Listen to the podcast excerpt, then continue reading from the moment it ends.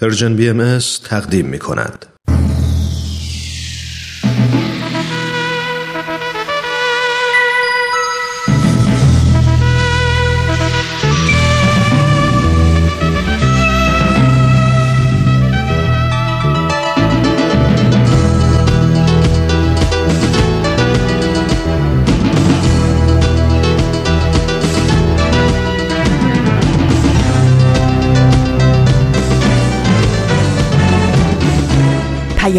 دوست. برنامه ای برای تفاهم و پیوند دلها.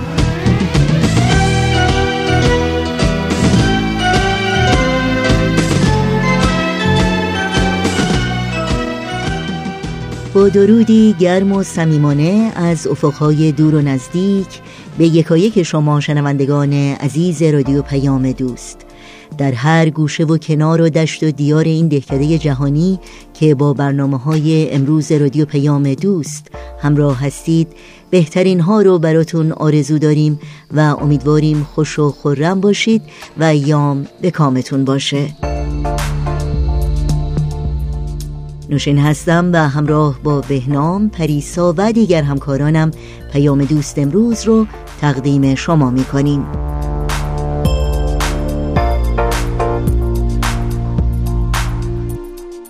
شنبه 22 تیر ماه از تابستان 1398 خورشیدی برابر با 13 ماه ژوئیه 2019 میلادی رو پیش رو داریم. بخش های پیام دوست امروز شامل چشمه خورشید ورقی از خاطرات خواهد بود که امیدواریم از شنیدن تمامی اونها لذت ببرید. تماس با ما رو هم همچنان برقرار نگه دارید و نظرها و پیشنهادها پرسشها و انتقادهایی که در مورد برنامه ها دارید حتما با ما در میون بگذارید. اطلاعات راه های تماس با ما رو در پایان برنامه های امروز یادآور خواهم شد. البته برای اطلاعات راه های تماس با ما و همینطور اطلاعات برنامه های رادیو پیام دوست می‌تونید به صفحه تارنمای سرویس رسانه فارسی باهایی www.persianbahaimedia.org مراجعه کنید.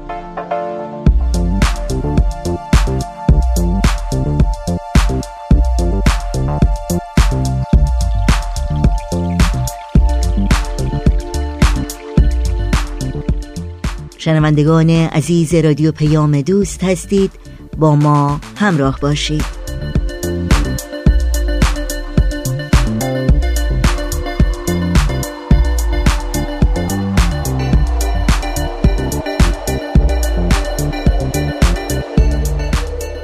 پیام دوست امروز رو آغاز می کنیم با بخش تازه از مجموعه چشمه خورشید. این مجموعه به مناسبت دویستمین سالگرد تولد حضرت باب بنیانگذار آین بابی و مبشر آین باهایی تهیه شده رویدادی که امسال باهایان سراسر جهان اون رو جشن می‌گیرند و گرامی میدارند از شما دعوت می کنم همراه با رامان شکیب و استاد بهرام فرید به بخش تازه‌ای از مجموعه چشمه خورشید گوش کنید.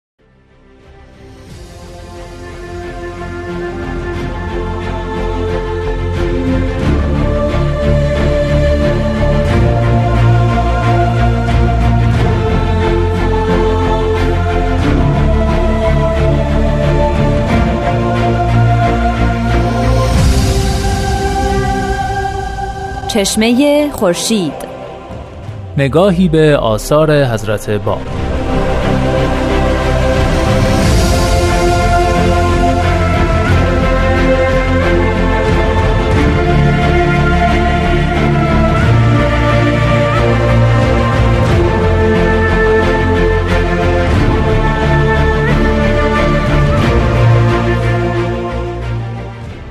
شنوندگان عزیز رادیو پیام دوست با درود.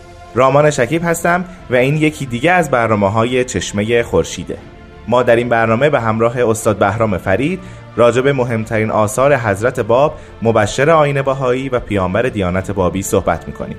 با ما همراه باشید.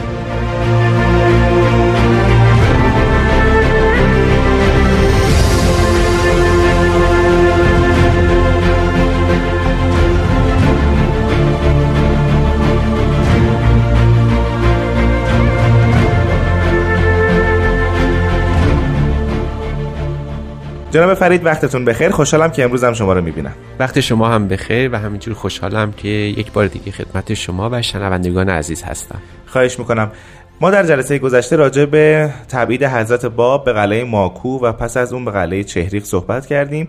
منتها جلسه پیش وقت نشد و زمان رو به پایان بود. ما نتونستیم راجع به مجلس ولیعت مجلسی که در تبریز برگزار شد و حضرت باب در اون حضور داشتن صحبت کنیم. بله. این مجلس به دعوت چه کسی بود؟ هدفش اصلا چی بود؟ و مختصرا چه اتفاقاتی در اون رخ داد؟ در واقع باید اینطور گفت که پدیده به اسم پدیده بابیه شکل گرفته بود. ما در سلسله برنامه که تا الان داشتیم بارها به این قضیه اشاره کردیم که یک انقلابی در ایران به پا شده بود ایران به هم ریخته بود به خصوص اون وقایعی که در شیخ تبرسی اتفاق افتاده بود و قیام بابی ها در برابر حکومت مسئله آفرین شده بود از این جهت پادشاه وقت یعنی محمد شاه گفت که ناصرالدین شاه ولیعهد زمان اقدام بکنه به تشکیل چنین جلسه برای محاکمه حضرت باب. از این رو انگیزه اصلی این بود که ببینن حضرت باب چه دعوی داره حاکی از چه مقاماتی هست چه می‌خواهد بکند و بعد علما به عنوان سپر دفاعی حکومت در برابر حضرت باب قیام بکنه و جلوی پیشرفت دیانت بابی رو همونجا بگیرن. یعنی این دعوت به نوعی از طرف سردمداران سیاسی کشور بود و نه مذهبیون. در ابتدا این گونه بود. به عبارت دیگه اهل سیاست میکوشیدن که به جای اینکه خودشون رو درگیر ماجرا بکنن از علما استفاده بکنن. چون قضیه هم مربوط به علما بود. از طرف دیگه هم می‌دانیم که خود علما خیلی در صدد بودن که جایگاه خودشون رو حفظ بکنن و اصولا در آثار حضرت با مهمترین ضربات ضربات کوبنده در مرجعیت علما پدید آمده بود. در بسیاری از آثار حضرت باب علما جمعی علما مخاطب قرار گرفتن و از اونها خواسته شده بود که در برابر دیانت حضرت باب اقدام مناسب انجام بدن و حتی مؤمن بشن. از این روز سخن بزرگ حضرت باب این بود که علما پا به پیش بذارن و در تاریخ هم خواندیم که نخستین پیروان حضرت باب هم اتفاقا از همین طایفه علما بودن برخلاف همه ادیان. میشه گفت این دعوت که گفتین محمد شاه به ناصر الدین شاه ولیعهد زمان دستور داد که این مجلس رو ترتیب بده هنوز بر اثر اون پاسخی بود که یحیی دارابی به محمد شاه و وزیرش داده بود. یعنی محمد شاه شاید هنوز به دنبال این بود که حقانیت این دعوی رو بسنجه و بیشتر راجبش تحقیق کنه. از یه طرف این بود در این هیچ شبهه نیست. یعنی واقعا دغدغه محمد شاه این بود به خصوص که در اواخر عمرش بود و مریض احوال و مرگ رو جلوی چشم می‌دید. شاید دوست می داشت که بالاخره حسن خاتمه پیدا کنه. اما از طرف دیگه بعد به این نکته هم بذل توجه داشت. که حضرت باب در ایران به عنوان موزل مطرح شده بودن نه به عنوان یک دین جدید. درست. و چون این موزل تقریبا تمام ایران رو فرا گرفته بود می‌خواستن هرچه زودتر این مسئله این دشواری این سختی دینی یا حکومتی هرچه زودتر برطرف بشه. خب برگردیم به مجلس. در این مجلس چه اتفاقی افتاد؟ خب البته خیلی واضحه که خود ناصرالدین شاه هست. علما رو خواستن درباره اون حضور دارن. مشاورا حتما حاضرن که ببینن که این باب می‌خواد چه بگوید و صریحا از او بپرسن که تو چه دعوی داری؟ آیا باب قائم آل محمد هستی؟ آیا اینجور که اخیرا خودت نوشتی قائم آل محمد هستی؟ دلیل حقانیت تو چیست؟ و از این جنس صحبت ها بشه. اما از طرف حضرت باب مسئله جور دیگری بود. ایشون معتقد بودن آفتاب آمد دلیل آفتاب. یعنی هیچ هیچ حقانیتی اصلا نیازی نیست. چون ایشون دعوی کردن آثار ایشون آیات ایشون مهمترین حجتن. به اونا مراجعه بکنید. یعنی ما با دو دیدگاه کاملا مباین و مخالف هم روبرو هستیم. علما میکوشن که حضرت باب رو به اندازه معیارهای خودشون پایین بیارن. از طرف دیگه حضرت باب بر این هستن که از اون شکوه و جلال آیات الهی و ظهور ربانی پایین تر نیان و سعی کنن که اون, حفظ، اون حریم قدس الهی همچنان محفوظ بمونه. پس باید انتظار داشت که این جلسه انگار جلسه پرسش و پاسخ باشه از طرف علما. و انتظار پاسخی داشته باشن در خور سوالات خودشون. دقیقا همین اتفاق افتاد. یعنی وقتی که حضرت باب وارد مجلس شدن اولا صندلی برایشون تدارک ندیده بودن. یعنی از همونجا نقشه این بود که به یک نوعی مقام ایشون زیر سوال بره خارشون بکنن خفیف کنن. حضرت با وقتی وارد مجلس شدن و دیدن جایی برای نشستن نیست مستقیما رفتن جایی که صندلی کنار ولیعهد هست اونجا نشستن. و از اونجا نشون دادن که اصلا وارد این بازی سیاسی مذهبی نخواهند شد. چه سوالاتی از طرف علما در این مجلس ارائه میشه؟ خب ما نمی‌تونیم به طور دقیق معلوم بکنیم چون روایت های گوناگونی از این مجلس به دست هست. یه روایت خود ناصرالدین شاه گفته که اصلا از این سوالات مطرح نیست. نمیگه که چه سوالات اونجا مطرح شده بود. از طرف دیگه چند تا راوی مذهبی علمای مذهبی داریم که اونها گزارش دادن. یه روایتی هم هست که پیروان حضرت باب ارائه کردن. بین اینها نمیشه فهمید که چه پرسشهایی هست. اما جملگی دوستان و دشمنان یعنی موافقان و مخالفان تاریخ نگاری گفتن اتفاق نظر دارن که سوالات اصلا به دعوی حضرت باب مربوط نمی‌شد. یعنی به قصد تخفیف مقام به سخره گرفتن و مسخره کردن حضرت باب این سوالات مطرح شده بود که البته حضرت باب وارد این سوالات نشدن و نهایتا با یه سکوت عمیقی و دعوی سریع خودشون مجلس رو به پایان بود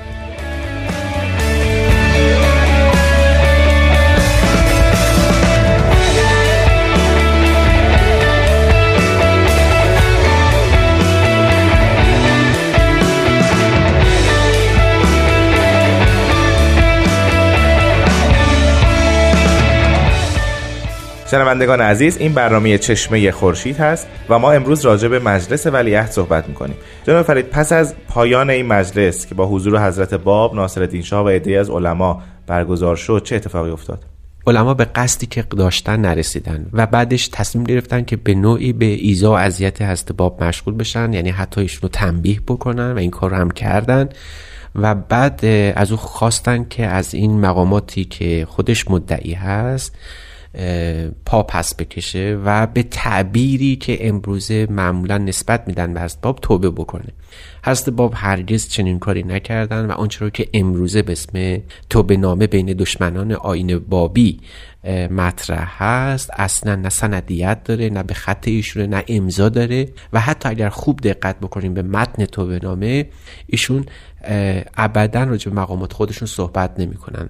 و برعکس اون بلکه خارج از بیانات و حتی گفته های حضرت باب نیست. یعنی تمام اون چی رو که حضرت باب در طی مرقومات خودشون توقیات خودشون آثار خودشون نوشتن حتی این توبه نامه با همین لحنی هم که داره اتفاقا معید همون دعاوی هم هست. مثل این میمونه که از حضرت محمد بخواهند که مقامات خودشون رو انکار کنن ایشون بفرمایند که من اصلا به کسی که به خدا باور نداره اعتقاد ندارم همراه با کسی هستم که قرآن رو وحی الهی بدونه. یعنی اینها همه تعییداتی است در کل آثار حضرت باب که ابدا به دعوی ایشون مربوط نیست. ایشون در مجلس ولیعت و پس از اون و حتی قبل از اون به کرات راجع به مقامات خودشون صحبت کردن و هم فرمودن که مظهر ظهور کلی الهی هم شعن با حضرت محمد هم رتبه با سایر انبیا و حتی بلکه گاهی اوقات این مقام مقام ارتباط با الوهیت و ربوبیت خداونده یعنی حرف رو به قایت بردن.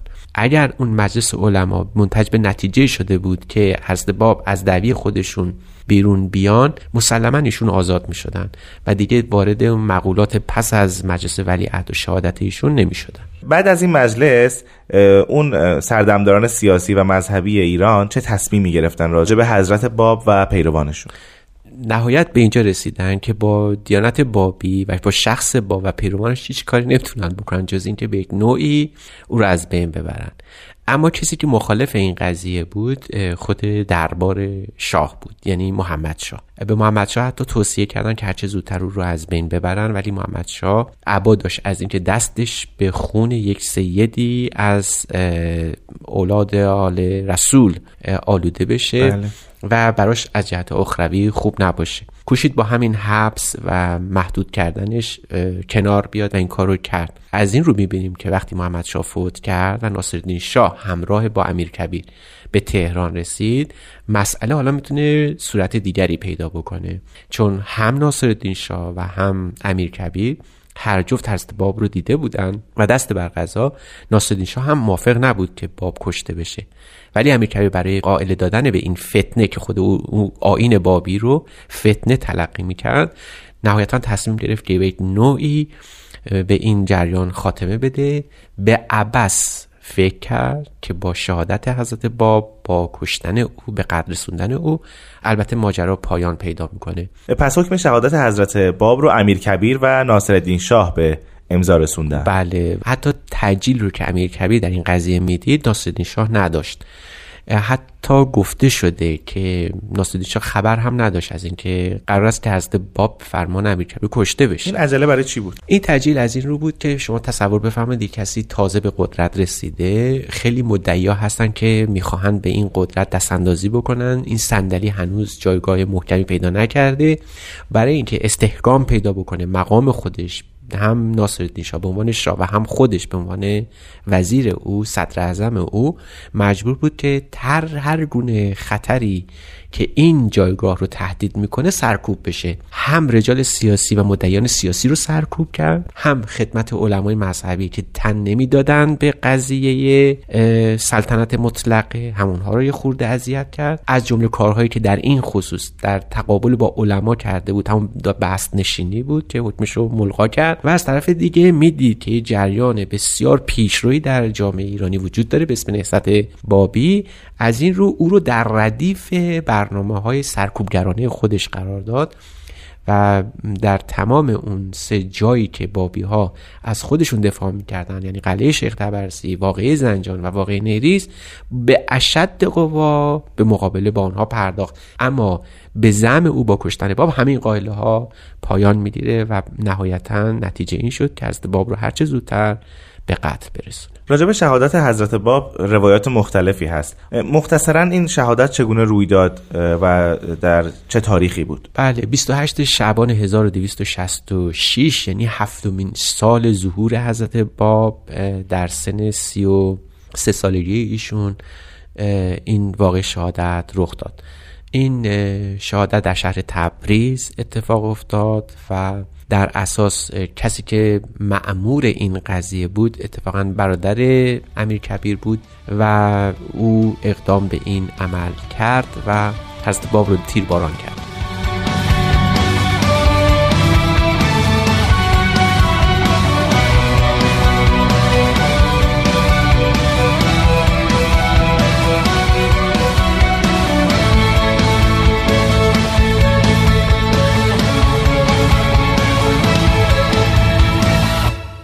خب جناب فرید فرمودید که امیر کبیر به زعم خودش فکر می‌کرد اگر حضرت باب رو شهید کنه قائله بابیه و کلا جریان بابیه متوقف میشه و از بین میره. درست. آیا پس از شهادت حضرت باب این اتفاق رخ داد؟ باید اینطور بگیم که همه مخالفان تمام پیان برادر همه ادیان چنین کاری که امیر کبیر می‌کرد و چنین اندیشه که او داشت رو داشتن بله.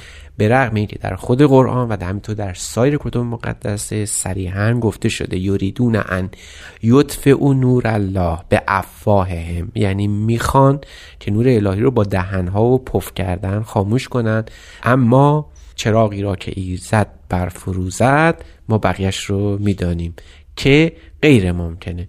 امیر کبیر به پندار واهی فکر می‌کرد که می‌تواند با کشتن حضرت باب قائله رو خاتمه بده. اما این چرا افروخته تر شد نورانی تر شد.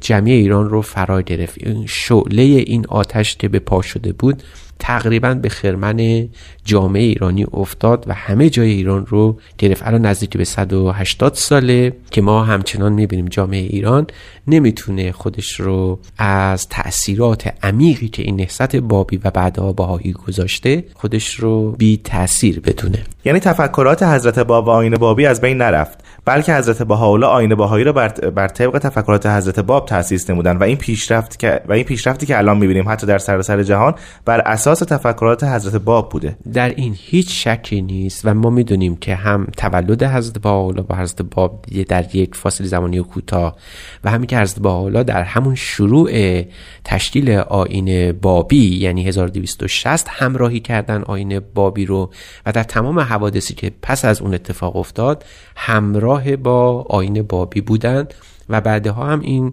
پی گرفته شد. ما بعدا در مطالعه آثار حضرت باب به این نکته بسیار ظریف اشاره می‌کنیم که بسیاری از احکام فقهی شرعی دیانت باهایی بسیاریش بر اساس همون احکامی است که حضرت باب تدوین کردند. الهیات باهایی بر اساس الهیات بابی تدوین شده. انقلابی که حضرت باب در مفاهیم دینی پدید آوردن و تفسیرهایی که از آیات قرآنی و کتب مقدس ارائه دادن همچنان در آین باهایی پی گرفته میشه. به عبارت دیگه میشه گفت که در ابعاد گوناگونی می‌توان دیانت بابی و دیانت باهایی رو به هم مرتبط و متصل دونست. اما نباید این دوتا آین رو هم در ذات یکی تلقی کنیم. در واقع آین حضرت باب با تفکرات انقلابی که داشت و در اون مدت زمان بسیار کوتاه و تاثیر عمیقی که تو جامعه داشت زمینه رو برای ظهور حضرت بهاءالله و آین آین دیانت بهایی که آنچنان انقلابی نیست بلکه و هدفش وحدت عالم انسانی و صلح و حب بین بشره آماده کرد. دقیقا همین معنا رو داره. شاید ما بهترین تعبیری که در آثار خود حضرت باب و حضرت بهاءالله ازش بتونیم چنین معنایی رو استفاده کنیم و منظور نظر داشته باشیم کلمه بشارته آین حضرت باب مبشر آین حضرت بحالا چون که خود حضرت باب مبشر ظهور حضرت بحالا هستند. این بشارت دادن به معنی تمهید مقدمات برای ظهور هم هست.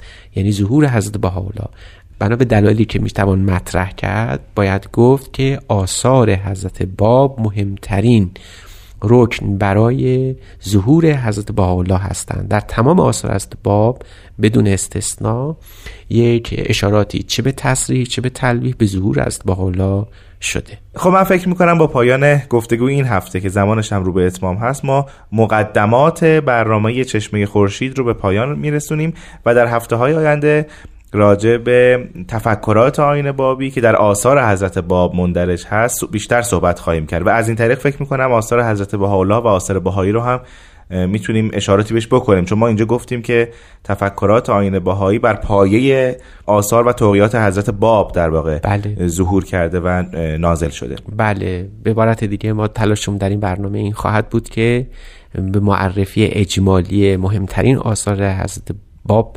بپردازیم و در این حال کشف بکنیم که آثار حضرت باب معطوف به ظهور حضرت باب است خیلی از شما سپاسگزارم. بی صبرانه منتظر هستم این یک هفته هم به پایان برسه و ما در هفته آینده بیشتر راجع به این موضوع صحبت بکنیم. من هم خیلی خوشحالم که در خدمتتون بودم. خواهش می‌کنم. شنوندگان عزیز از شما هم بسیار سپاسگزارم. خدا نگهدار.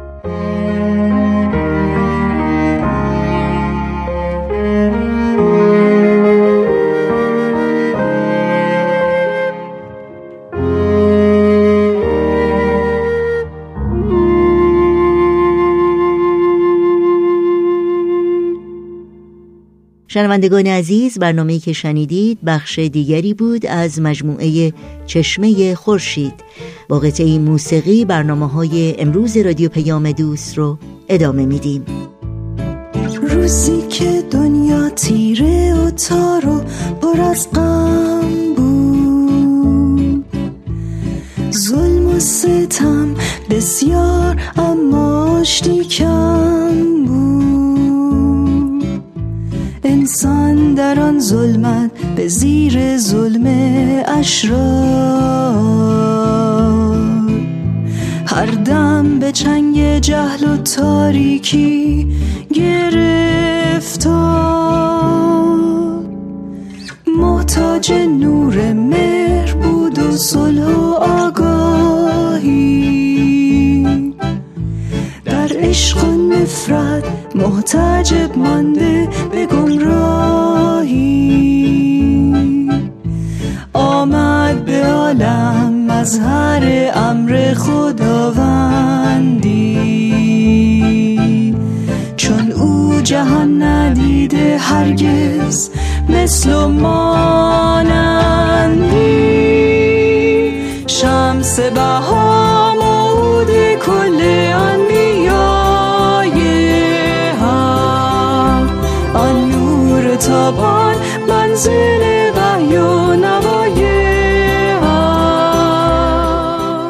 شنوندگان عزیز رادیو پیام دوست توجه داشته باشید که شما می‌تونید در طی روزهای آینده همچنان تماشاگر فیلم مستند سید باب یا دگیت با برگردان فارسی از دو تلویزیون ماهواره‌ای پارس و اندیشه باشید. فیلم مستند سید باب از تلویزیون پارس روزهای شنبه امروز 22 تیر ماه ساعت 16 و 30 دقیقه. یک شنبه 23 تیر ماه ساعت 18 و 30 دقیقه. دوشنبه 24 تیر ماه ساعت 18 و 30 دقیقه. و چهارشنبه 26 تیر ماه ساعت 16 و 30 دقیقه. به وقت تهران پخش خواهد شد این فیلم از تلویزیون اندیشه روزهای سهشنبه 25 تیر ماه ساعت 22 و 30 دقیقه و چهارشنبه 26 تیر ماه ساعت 12 و 30 دقیقه به وقت تهران پخش خواهد شد. ضمنا یادآوری کنم که فایل تصویری فیلم مستند سید باب همکنون بر روی شبکه های اجتماعی Persian BMS در دسترس شماست و شما می‌تونید اون رو به طور رایگان دانلود کنید. در این بخش از برنامه های این شنبه رادیو پیام دوست وقت اون رسیده که پای صحبت های خوب سهیل کمالی در برنامه ورقی از خاطرات بنشینیم. ورقی از خاطرات.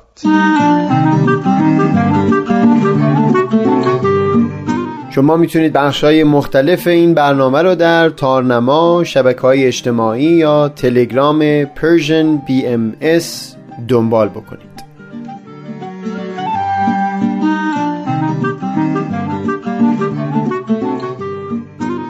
این ورق به گمانم که غلط آمده ایم.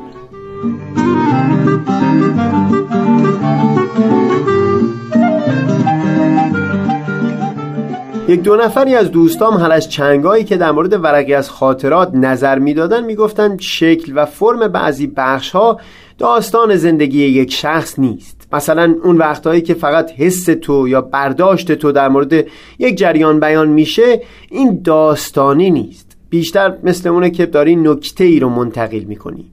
که خودت به اون فکر کرده باشی. نه اینکه ماجرایی پیش اومده باشه و بخوای اون رو تعریف بکنی. پاسخ دقیقی نداشتم که بدم ولی گفتم هر چیز که در دفتر خاطرات من نوشته شده باشه می‌تونه روزی بخشی از ورقی از خاطرات باشه. حالا ممکنه اون ورق ماجرایی باشه که با چندین نفر دیگه رخ داده باشه می‌تونم افکار و احساسات یا دقدقه هایی بوده باشه که اون روز در خلوت خودم داشتم و اونها رو بر کاغذ آوردم. این روزی که در دفتر از اون نوشتم در کلاسی از کلاسای دانشگاه استاد درس از پسرهای حاضر در کلاس پرسید غروب یک روز معمولی رو تصور بکنن که از ساختمون اصلی دانشگاه می‌خوان تا کنار ماشین که یک دو خیابون دورتر پارک شده پیاده برن. درست توصیف بکنن که دارن چه می‌کنن. پاسخ من اون بود که معمولا از ساختمون که بیرون میام هنز فری در گوشم می‌گذارم و چیزی گوش میدم تا به ماشین برسم. اینطور دیگه هیچ عجله برای رسیدن ندارم. یک دو سه پسر دیگه هم که نظر دادن باز پاسخشون مشابه بود و حتی یکیشون گفت تقریبا هیچ زمانی بدون هنزفری پیاده روی نمی‌کنه. استاد همین سوال رو از دخترهای حاضر در کلاس پرسید. از اونا خواست هر ساعتی بعد از غروب رو تصور کنن که از ساختمون دانشگاه باید تا ماشینشون که کمی دورتر پارک شده پیاده برن و توضیح بدن که دقیقا دارن چه می‌کنن.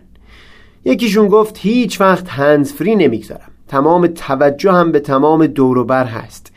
به همین که اگر شخصی از پشت سر داره قدم می‌زنه بدون اینکه سر برگردونم قدم هام رو تونتر می‌کنم یا گایم میدوم.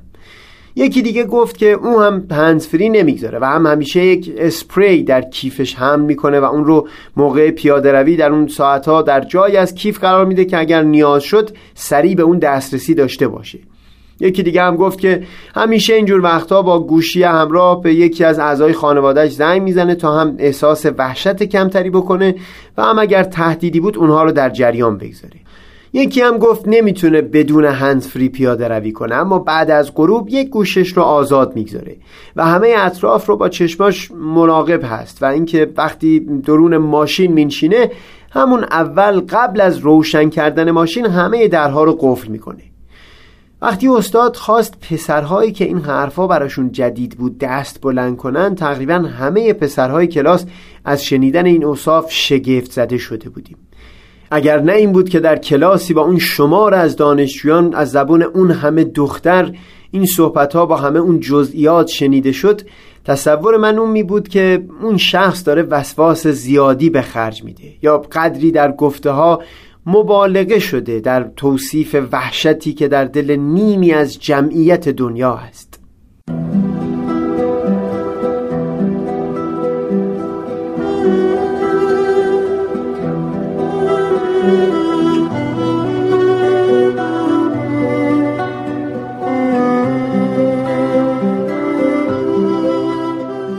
بعد از پایان کلاس من صحبتی با استاد داشتم که اگر مجال بود در ادامه تعریف می‌کنم.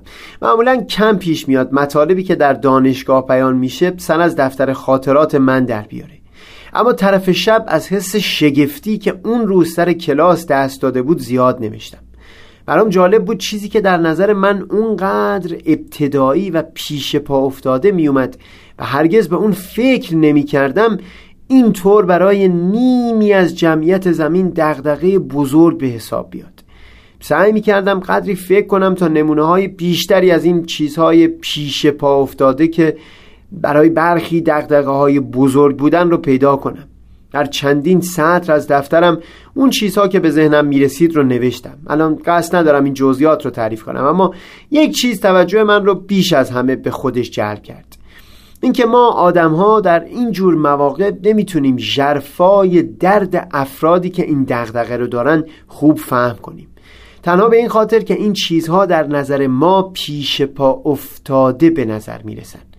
یک بار در همین برقی از خاطرات به زبون آوردم که ارزش یک نفس رو تنها اون کسی خوب لمس می‌کنه که چندین دقیقه او رو زیر آب نگه داشته باشد اونگاه در این دنیا هیچ نمی‌خواد اون شخص جز یک نفس. و هم ارزش جرعه آب رو تو تنها اون وقت فهم می‌کنی که ساعتها کوهی رو رفته باشی به امید چشمه ای و هنوز به آبی نرسیده باشی. اون وقت اگر از دور دیدی که آب بارون زلال و شفاف در گودی و روی یک سنگ جمع شده باشه. اون چیزی که ما لورها بهش میگیم سنجو بعد با وله و هیجان به سمت اون میدوی تا لبها رو در او فرو ببری. و یا مثل من و خواهرزادم در این حالت تشنگی اگر از دور لکهی دیدی که شبیه برف بود تا خود اون میدوی تا مشتت رو پر کنی از برف و تشنگیت رو تا حدودی دست کم برطرف کنی. اما اینجور چیزها چون پیش پا افتاده هستند ما حال کسانی که از اون محروم هستند رو فهم نمی کنیم. حتی فاجعه بارتر از این وقتی میشنویم برای اینجور افراد حادثه ای پیش اومده عموما با آسودگی خاطر انگشت اتهام رو به سوی قربانی متوجه می‌کنیم. خب چه کاریه برای یک دختر؟ می‌خواست اون ساعت شب نره پیاده روی. و حتی اولین سوال ها مربوط میشه به چیزهایی مثل اینکه پوشش اون قربانی چطور بوده.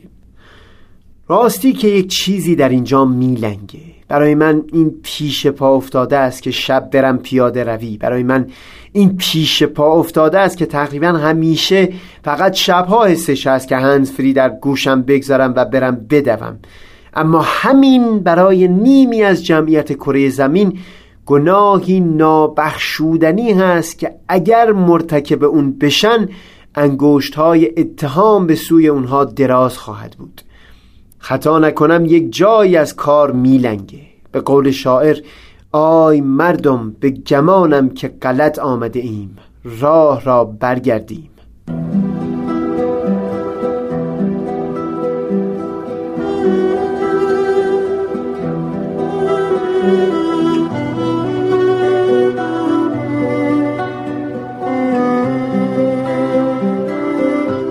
سهیل کمالی چهارشنبه نهم اسفند ماه.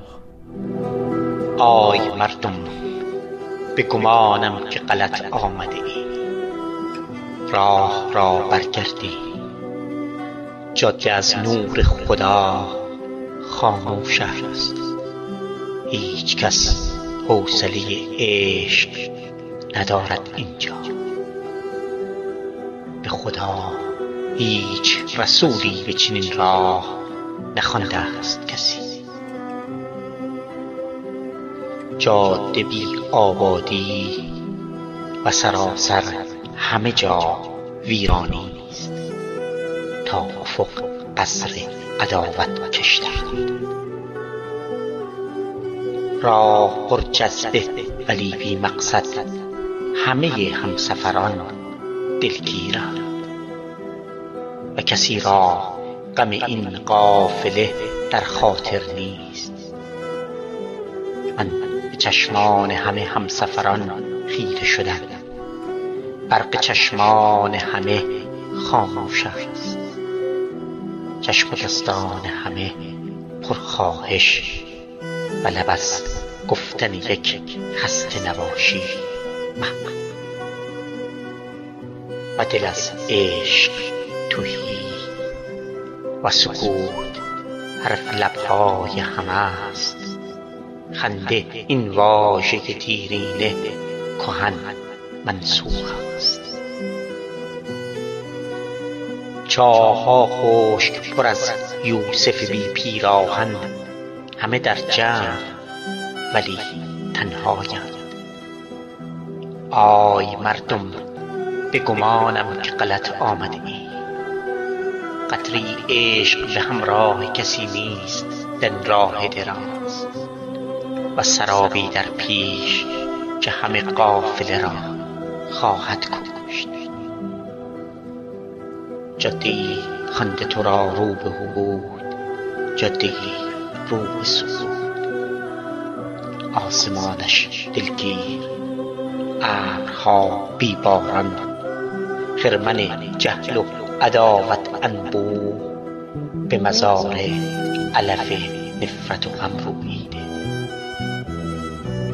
اگر این جاده درست است چرا ناشادی اگر این راه نجات است چرا ترسانی؟ هرچه در راه جلو رفته عقب مانده تری هرچه در اوج فرو مانده تری. هرچه نوشیده آتشناک تری. هرچه بر توشه شد افسون که حریصانه تری. آه مردم به گمانم که غلط آمده راه این قافله بیراهه خودخواهی هاست. نه خدایی که نمایانت راه نه رسولی که بخواند بر عشق نه امامی که برد قافله تا منزل نور و کسی نیست پیامی ز محبت بدهد. زنگ این قافله زنگ دل ماست. بار آن تنهایی مقصدش غربت دلهای همه همسفران. هرچه از عمر سفر می گذرد می بینم از خدا دورتری. ره سپردیم به شب و همه همسفران خواب به چشم دل به لالایی دزدان حقیقت دادی همه در قافله غافل ماندی.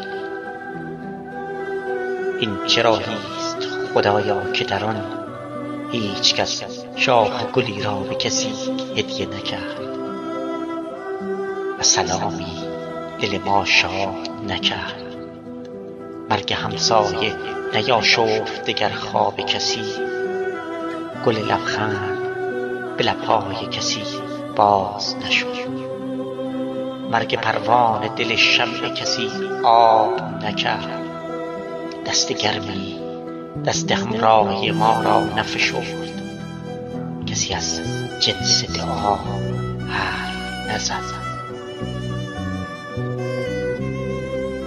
ریه ها پر شده از واژه مرگ.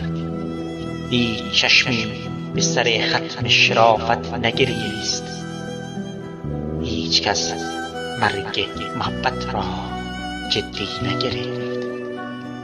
کسی از کشتن احساس خجالت نکشید. شب یک نفر آهسته ز من می‌پرسید جاده سبز سعادت ز کجا باید رفت؟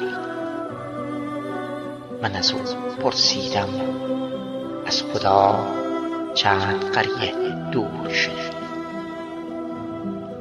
من ندانسته در این راه چه پیدا کردم ولی فهمیدم که حقیقت گم شد. و نشانی هایی که رسولان به بشر می‌دادند من در این جاده نمی بینم هیچ. خانه پاک خدا آخر این جاده نباشد هرگز. آخر جاده بدان حد که حق با ما نیست. سران پیچ جدا گشت آی مردم به خدا راه غلط آمده. من دلم می‌خواهد برگردم و به راهی بروم که در آن راه خدا هم سفر من باشد. من دلم می‌خواهد به سلامی گل لبخند نشانم بر لب. سبزه و نور و گل و آینه را دریابم و همه هستی را از نگاهی که خدا خالقانه است تماشا بکنم. از غم و غصه که این قافله شد من سیرم من دلم می‌خواهد عاشق هم سفرانم باشم. عاشق آنانی که به راهی به جز این راه کنون در سفرند و نخندم به غم هم سفر ناشادم و بدانم که خدا مال همه است. من دلم تنگ محبت شده است. کار دل دادن خون در رگ نیست. کار دل عشق به زیبایی هاست.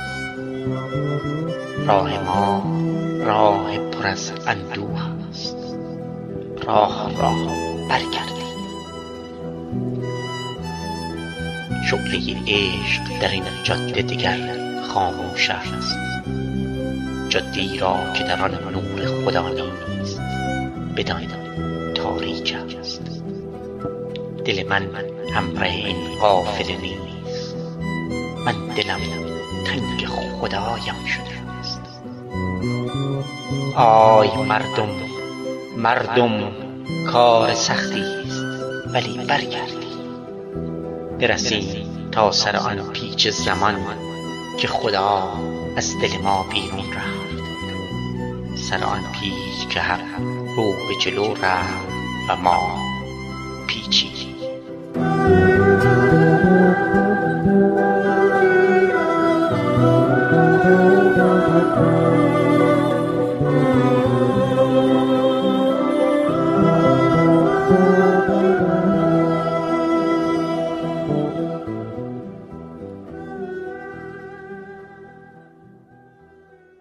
نرم نرمک به پایان برنامه های امروز رادیو پیام دوست نزدیک میشیم. پس اجازه بدین در این فرصت کوتاه اطلاعات راه های تماس با ما رو در اختیار شما بگذارم. آدرس ایمیل ما هست info at persianbms.org شماره تلفن ما 001 703 671 828 828 در شبکه های اجتماعی ما رو زیر اسم Persian BM جستجو بکنید و در پیام رسان تلگرام با آدرس at Persian BM با ما در تماس باشید. شنوندگان عزیز برنامه های این شنبه رادیو پیام دوست هم در همین جا به پایان می‌رسه. همراه با بهنام مسئول صدا و اتاق فرمان پریسا ویراستار و تنظیم کننده پیام دوست امروز و البته تمامی همکارانمون در بخش تولید رادیو پیام دوست با همگی شما خداحافظی می‌کنیم. تا روزی دیگر و برنامه دیگر شاد و پیروز باشید.